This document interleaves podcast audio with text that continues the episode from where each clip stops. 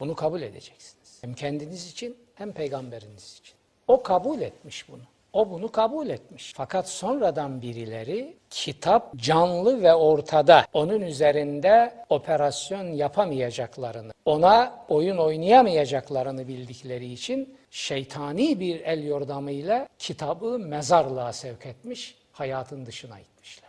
Bu şikayetleri de Kur'an kendisi gündem yapmıştır. Onları göreceğiz. ileride. Aynen Hristiyanlıkta yaptıklarını yaptılar ki Hazreti Peygamber bunu yapacaklarını söyledi. Mucize ihbarlarından biridir. Kitabı mezarla peygamberi bir numaraya çıkardılar. Aynen Hristiyanlıkta olduğu gibi. Sonra da o peygamberi insanların örnek alabileceği beşer nebi, insan peygamber kimliğinden çıkarıp melek nebi kimliğine büründürüp aynen İsa'ya yapıldığı gibi bulutların üstüne gönderdiler ve hayatla irtibatını kopardılar.